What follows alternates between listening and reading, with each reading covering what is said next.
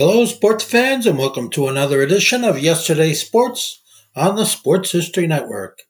And make sure to check out sportshistorynetwork.com/giveaways. I have two signed books I'm giving away. One is titled No Nonsense Old School Weight Training, and the other is Reliving 1970s Old School Football. This is Jeremy McFarland for the Football is Family podcast. You ever wonder why the NFL has dominated television ratings for over 20 years? Ever wonder why so many fans follow their home team with almost religious zeal? Ever wonder why we love the NFL and even college football so much? Questions like these are brought up on today's episode of the Football is Family podcast with special guest Darren Hayes from the Football Pigskin Dispatch. We delve into what makes the NFL so special and why fans follow the sport so fervently. If you'd like to be part of the Football is Family podcast, new episodes drop each and every Thursday. You can follow us on Twitter at Jeremy_McFarland and on the Football is Family Facebook page. Also, hop over to the Sports History Network website and check out some of the great other podcasts that our family has to offer.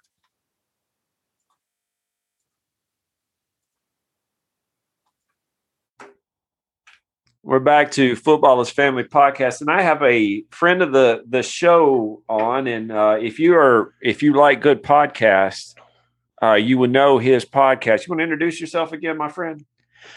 Well, my name is Darren Hayes of Pigskin Dispatch podcast, and it's a pleasure to be here once again with you, Jeremy. I appreciate it. Well, last time I think we talked about the Steelers, but this time we're going to kind of go a little bit deeper into your fandom. Okay. Because there's just not just one team. You and I both know that there are multiple teams, even though it should have been the Titans in the Super Bowl. I'm just saying. What did you think about last night? And by the way, this show was filmed or recorded on the 8th, so yesterday would have been Super Bowl. Yeah, it wasn't exactly, I don't think, what anybody expected, except maybe some Tampa Bay fans. I thought it would be a much better game.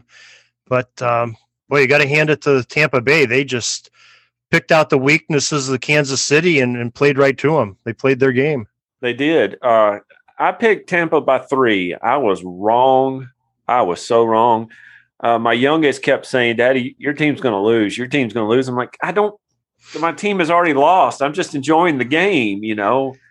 So did you get to watch the whole thing?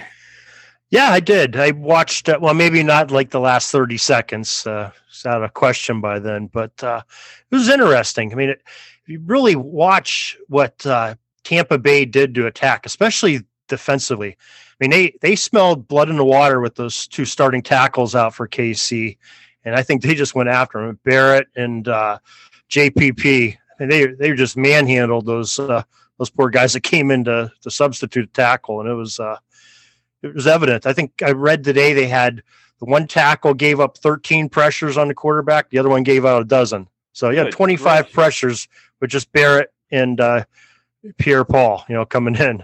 Now, I remember, and you probably – I cannot remember the year, but I remember when Eric Fisher was taken, I believe, first overall or second overall in the draft. And people were like, well, that's a horrible choice. Well, was it?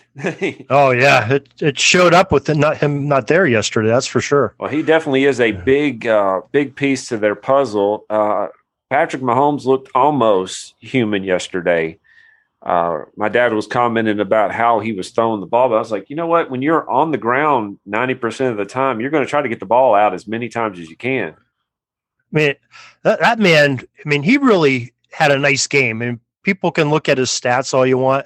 He's running for his life on a bad toe. You know, he's had the bad toe for a couple weeks now. 3 weeks, second or third game he's had the bad toe in. But just a couple of those drops that his teammates had. You know, they were just two he threw to the end zone. Yes. I mean, hitting guys in the face mask. And they're professional receivers. I mean, they ought to be coming down with at least one of those balls. Well, that one that was hit in the face mask, I thought it was going to impale the guy in the head. That was a bullet. Yeah, that was the one to the running back, I believe. I can't remember. All I remember is that his head being knocked backwards because of the force of the pass. And I mean, there was one to Hill that was in the end zone too, I believe, that sort of went through his hands too. That, I mean, those could have been difference makers. The one the tight end dropped on the third and long, you know, which would have moved the sticks early in the game. Well, what did you think about the Vince Lombardi commercial at the very beginning and seeing his hologram? I mean, I was more impressed with before the hologram, before they showed in the stadium. When they showed him walking through the field and walking by, you know, different people and things like that, and him talking, I'm sitting there going, wow, that's impressive. It looks like it's really him. When they put it in the stadium on the screen, it looked more computer graphic wise, you know, it sort of lost some of its flavor to me, but I mean, the message was awesome. Oh, it was this year. And you probably were affected like I am, or like everybody else this year and last year, definitely have thrown a lot of things off. But I was listening to talk radio today, and the sportscaster was talking about how football has helped us through more than what we realize. Oh, I agree. I mean, just think about, we sort of lost a good part of the seasons on the other sports. You know, basketball, those guys didn't have a chance. Hockey really didn't have a chance back when they were supposed to be being played. But the NFL came up with a plan by watching some of the other sports that were going on. You know, baseball was, you know, sort of half their season was gone. But the NFL had a plan, and they stuck to it, and everything done on time. There was a couple games that were late, pushed back, you know, like the Titans pushing the Steelers, losing their bye game. But we won't talk about that. No, now we're getting to personal things here. But I mean, I'm impressed with what the NFL did. I mean, I think they had a plan. They stuck to it. They kept their players as safe as they could. Was it perfect? No. But, you know, they had to push some games to Tuesdays and Wednesdays, or maybe miss a week. But they got the playoffs off on time without a lot of people missing, except maybe the Cleveland Browns, the first round of the playoffs, but they still played tremendously. And they got the Super Bowl on time, and everybody enjoyed it, and it helped the nation forget about the problems, I think, for a little bit. You know, gave you some normalcy to the world. So what are you going to do from here till August? I watch a lot of football tape and listen to a lot of podcasts. Oh, there you go. Like the Pigskin Dispatch every day. Yeah, that can be one. That could be one. You have, if I did the math correctly, the Steelers have won 6 Super Bowls. 6 Super Bowls. And they have been in 8. Yes. Is that correct? 8. Yes. Do you have a favorite Super Bowl? You know what? I'm old school. I like Super Bowl 13. I love the matchup, you know, the Cowboys and the Steelers. It was the second time that they met. They met 3 times in the Super Bowl. The second time that they met, they had something, it was like 28 Hall of Famers involved with the game, between the sidelines and the booths and everything. Oh, good gracious. On the field. I mean, that's a good portion of the Pro Football Hall of Fame. You know, that's the game lived up to its expectations. You know, it came down to 35-31 at the end of that game. That's a game Dallas had to settle for a field goal near the end of the first half when Jackie Smith dropped that pass in the end zone wide open, which was definitely a game changer. You know, a 4-point swing, and they lost by 4. But it was just everything. You had 2 great quarterbacks, you know, Hall of Fame quarterbacks. You had 2 great running backs, if you count Blyer. The wide receivers, you know, between the Pearsons on Dallas, and you had Stallworth and Swan on Pittsburgh. It was just everything that in the defenses, you know, the personalities on the defenses. You know, you had Hollywood Henderson, and you know him a lot of chatter before the game, and you know, insult and Bradshaw, and that got, you know, Jack Lambert upset and Mean Joe Green upset. You know, it's just great. It's just great football. I love that old stuff. It doesn't get much better than that. Was that the one where he said he couldn't spell cat if you gave him the C and the A? Yeah, it was something to that effect, right? Yeah, Terry Bradshaw made being dumb into an art form. He knew what he was doing. He knew exactly what he was doing. Oh yeah, he's a much more intelligent person than he's ever been given credit for, I think. Yeah, I tell you what. I watched the video of it, and I believe that Super Bowl, if the Steelers were not in the way, the Cowboys would have had a lot more Super Bowls in the 70s. And I think the Steelers stood in between the Cowboys and basically owning the 70s. That, I think that's true, and I think maybe the Oilers and the Raiders might argue with that, because I think the Oilers definitely had the Steelers in a way, and they, especially the end of the 70s, they had some tremendous teams. They were well coached and just couldn't get past that AFC Championship game. I think they met 2 or 3 times in a row. And they got cheated 70s. Out of one of them. But again, we're not harboring any old feelings today, are we? But the reason I had it on here, because in your podcast, and I listen to every one of them, enjoy them. Thank you. Hey, I give credit when credit's due. In your podcast, you take the history of the sport and you make it apply to the situation at hand. Okay. You don't give us just facts. You say, well, this is the facts and here's how it applies. And that's something, you know, like the birthdays and the events. You give us a little backstory and talk how it applies. And then I've heard you even use it and say, well, this is how it applies today. You are the person that I think would best answer this, because I wanted to know what makes football, especially NFL, America's sport. Well, I mean, I think there's a lot of reasons. I mean, first of all, just the history of it. I mean, you had the game basically of soccer and rugby coming across the pond over to the U.S. And, you know, there was the famous game, you know, 1874, you had Harvard and McGill. McGill was a Canadian school. There's a Canadian school, and they played rugby. They sort of introduced rugby into American collegiate sports, which Harvard adopted. Everybody else was still playing basically a variation of soccer. But 1880, Walter Camp, when he came up with the line of scrimmage and, you know, the snap and the quarterback position and the center and downs and distance, that was an American making an American game of something, you know, being very innovative, and it sort of that ball rolling. I think that's why we can call it an American game. You know, Canada has a great part in that too, but it was Camp coming up the down and distance in the scrimmage that really set it apart from rugby, sort of broke the tie there.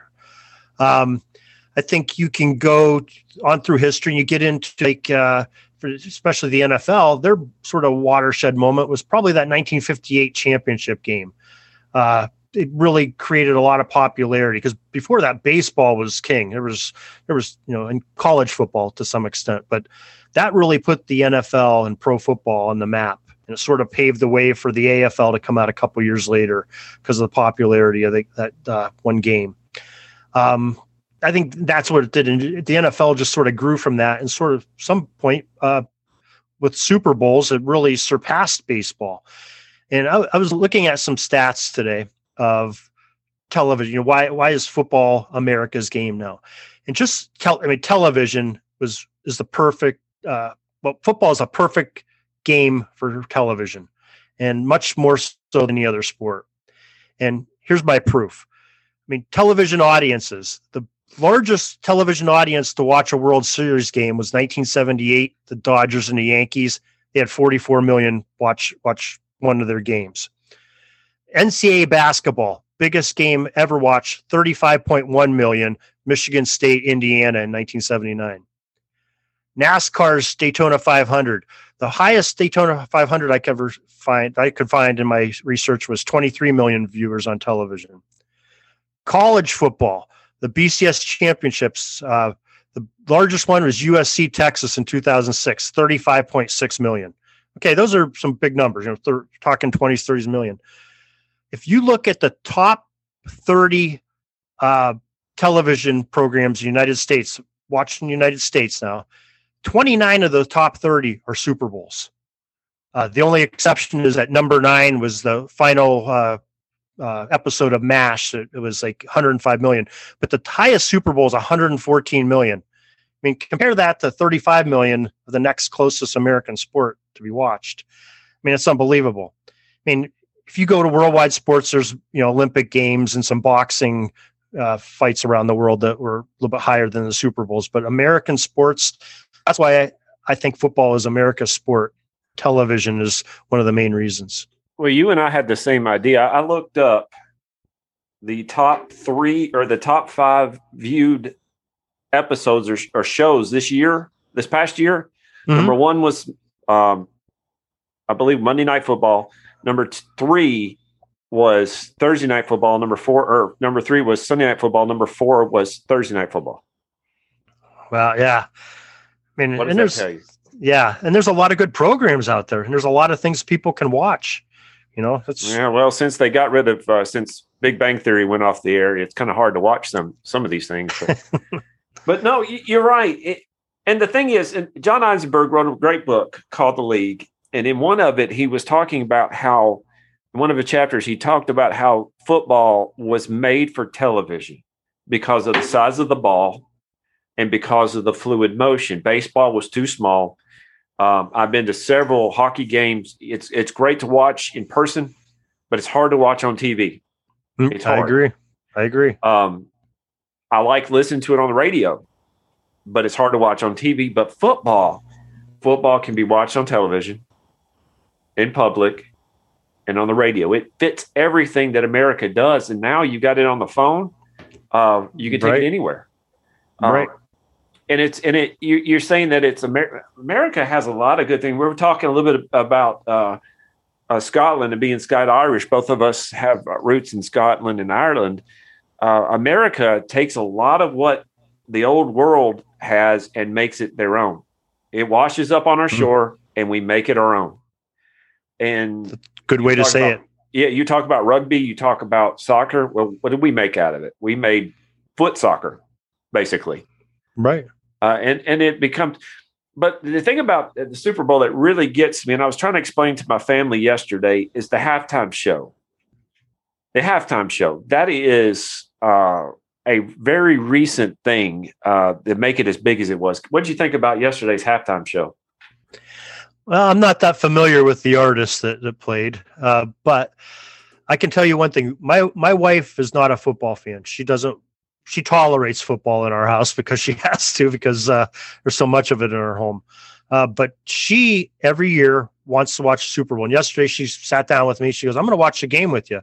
I said, oh, great. I said, what part of the game are you going to enjoy? She goes, oh, I'm just watching. I want the commercials and the halftime show. I mean, that's become part of the spectacle of the Super Bowl. You know, the halftime show and those commercials, which I still don't understand, but people. The commercials this year was lacking in a lot of ways. I got what they were doing, but I remember growing up in the 90s when they had some funny commercials. Jordan versus Bird. You know, oh, yeah. Yeah, that one was from that, and the Bud Light commercials were hilarious. Of course, yesterday had a good one too.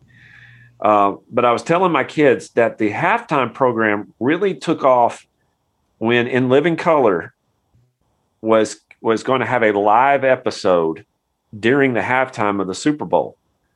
And the NFL said, we're going to lose people. They're not going to come back. So they said, what can we do? Oh, how about we put Michael Jackson and let him perform during halftime? And guess what? It worked. Right. Now, to me, the best halftime performance I've seen is the Prince a few years ago. He performed out in the rain. He did an amazing job. Yeah, one of my favorites, I think, is the Paul McCartney Super Bowl. I'm a Beatles fan. I love the old music, but to have Paul McCartney, 60 some years old, up there singing, and the connection he made with the younger crowd. You know, of course, then there was no COVID, so fans could be right up on the field and right up on by the stage where the performers were. I thought that was phenomenal. You know, absolutely. Did you? You remember Tom Petty when he came up and sang? He did a great job. Oh, yeah, yeah. Now, the thing that got me is that they had people who were in their 20s running up to Tom Petty and screaming at him. I was like, do you even know who he is? Yeah. I doubt that they know. They probably know Free Falling from Jerry Maguire, but they probably don't know who did it. But you know what, though?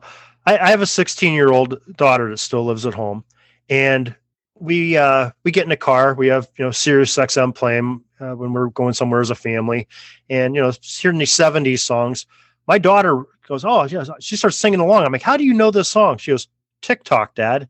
Oh, my goodness. Songs are on TikTok, and these kids are learning these songs. You know, I can't say that when I was 16 years old, I could know, you know, my dad's music from the late 50s and early 60s. I was around it, but I didn't really know it. But my daughter knows the words of 70s songs. You know, I was very proud of my son today. My son is 15, and his dog, we were eating dinner, and his dog came up underneath the table to try to get food. And I said, your dog, Connor, my son's name is Connor, said, your dog is under the table. And he finished it by saying, under the table and dreaming. He quoted a Dave Matthews song. And at that point, my heart left. And I said, I am doing my job. Now, let's, Darren, I appreciate your time. You really do a lot of the past of football, and that's your goal with the Pigpen and everything like that. You talk about the past, but let's put on your Nostradamus hat, okay? Okay. 20 years from now, if we're still around, don't know, what is football going to look like in 20 years? I think what they're going to do is sort of the trend that's been going on the last 30 years. It's going to be a more wide open game, especially in the NFL and college. NFL is sort of following college's lead here. They want scoring. Scoring puts, seats in the stands and makes people leave their televisions on. And, you can have a game like last night where a team's down 31-9 with 6 minutes left in the fourth quarter, and people are still expecting a comeback. That scored three quick touchdowns. I think they're going to put more restrictions on defensive backs in the secondary. They're doing more and more of that every year, which a lot of it's great for safety and everything. But I think they're going to encourage more passing. Maybe they'll allow more motion, almost, dare I say, go like the Canadian game where you can have more than one man in motion in the backfield. I think they might start doing some things like that, open up football even a little bit more so there's more scoring, because that's what they seem to trend towards. You think that safety will come as a result of some of this? Oh, I think definitely safety's involved in it. I mean, I think they're going to have, some of the equipment I think is going to get better. You see helmets getting better and better every year. They're doing a lot of science into the pads and everything. They're looking at some of the pads. Like, how many players do you see now at the college in the professional level that wear pads below the belt? I don't think I see anybody wearing knee pads and thigh pads anymore. It's rare in the game. I don't see them very often. No, but years ago, everybody wore them. Maybe a receiver would take their knee pads out for get more speed. But the shoulder pads are smaller than they were 20 years ago. I think that's what they're doing. They're trying to make a sleeker design for the players to be more comfortable, be more fluid, to encourage scoring and better activity. So well, I think I found that sometimes having more pads actually doesn't help with safety. I agree. And think, well, how's that the case? If you ever watch, if a car hits another car going fast, the car explodes. Mm-hmm. That's how it's designed. So they make pads designed to not absorb it, but to spread it out. And the helmets are the same thing. I agree. But some of the technology in the helmets and the shoulder pads, they're making better, sturdier materials that are lighter. And my dog, sorry guys, that my dog's just, we live out here in the country and they think that a squirrel is in their territory. So they just kind of startled me there. Go ahead. Okay. But I think some of the materials and the technology of, nanotechnology and everything, I think that's going to help it. I think you're going to see chips in the balls. You already start seeing that. I think you're going to see things like down markers and yard to gain measuring tools change. I think they're going to be more laser oriented. So you won't have a measurement on the game. The measurement, they'll have a laser beam going across. I think they're going to see little things like that. It'll speed the game up, make it more accurate. Maybe do some more with some instant replay, which I hate to see, but.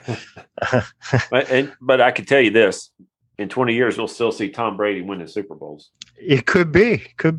Well, tell us a little bit about your podcast and your website and what you have planned for us in the next little bit. Well, the basic goal of the website and podcast is to, just like you're doing, we want to preserve the football history.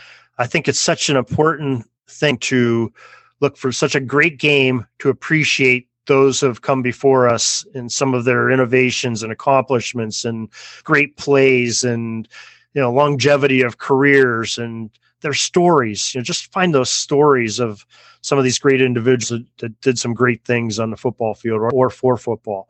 And I like to do it in a positive aspect. I call it positive football. I don't really want to hear about the knuckleheads that did something, you know, off the field that's a detriment to the game. I want to talk about the positive and preserve those people. And it starts with the Hall of Famers of the College Football Hall of Fame and the Pro Football Hall of Fame.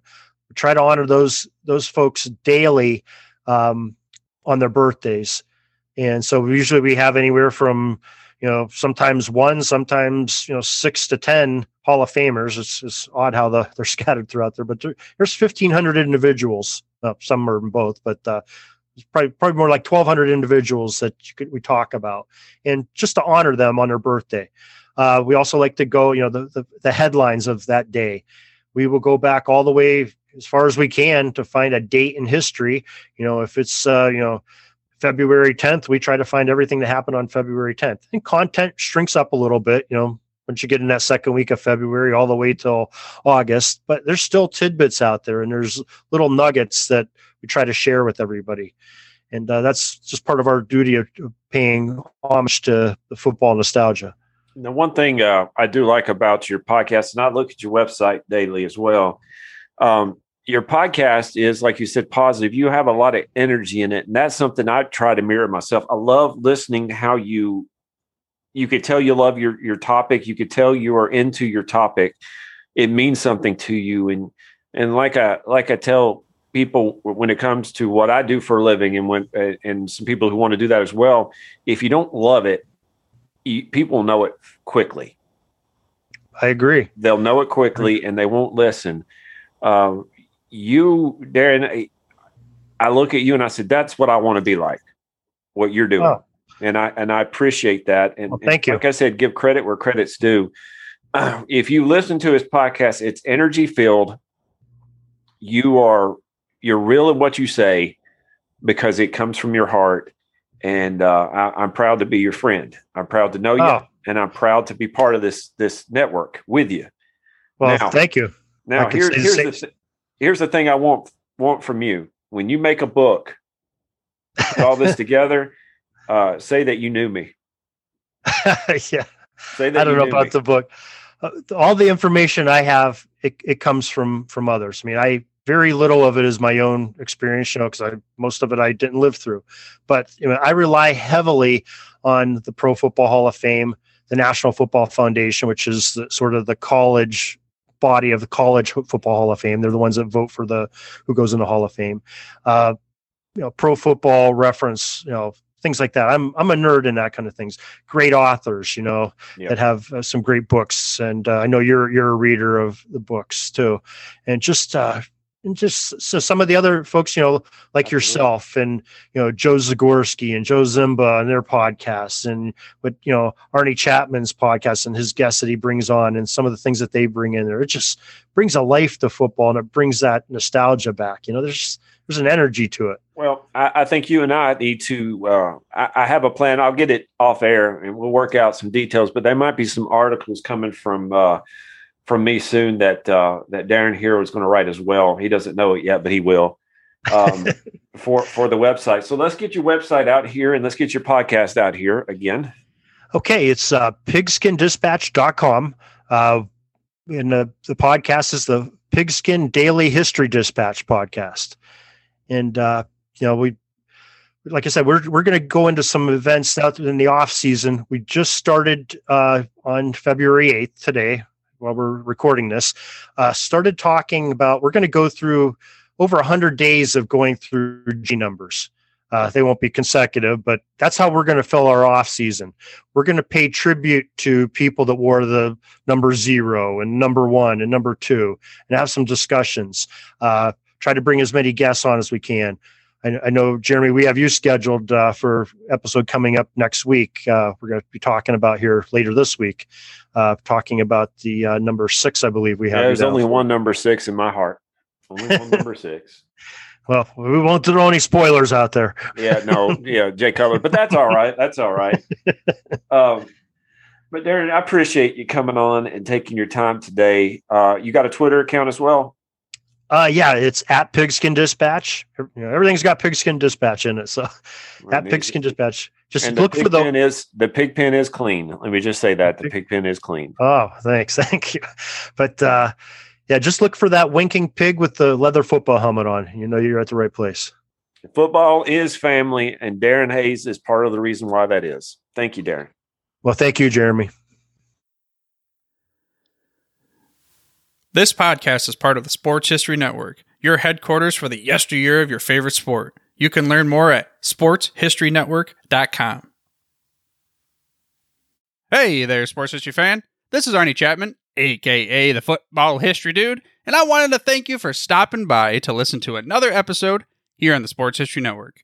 Our podcasters are passionate about uncovering and sharing sports stories from yesteryear. And if you didn't know it already, we have over 30 shows across the network covering all sorts of sports history topics.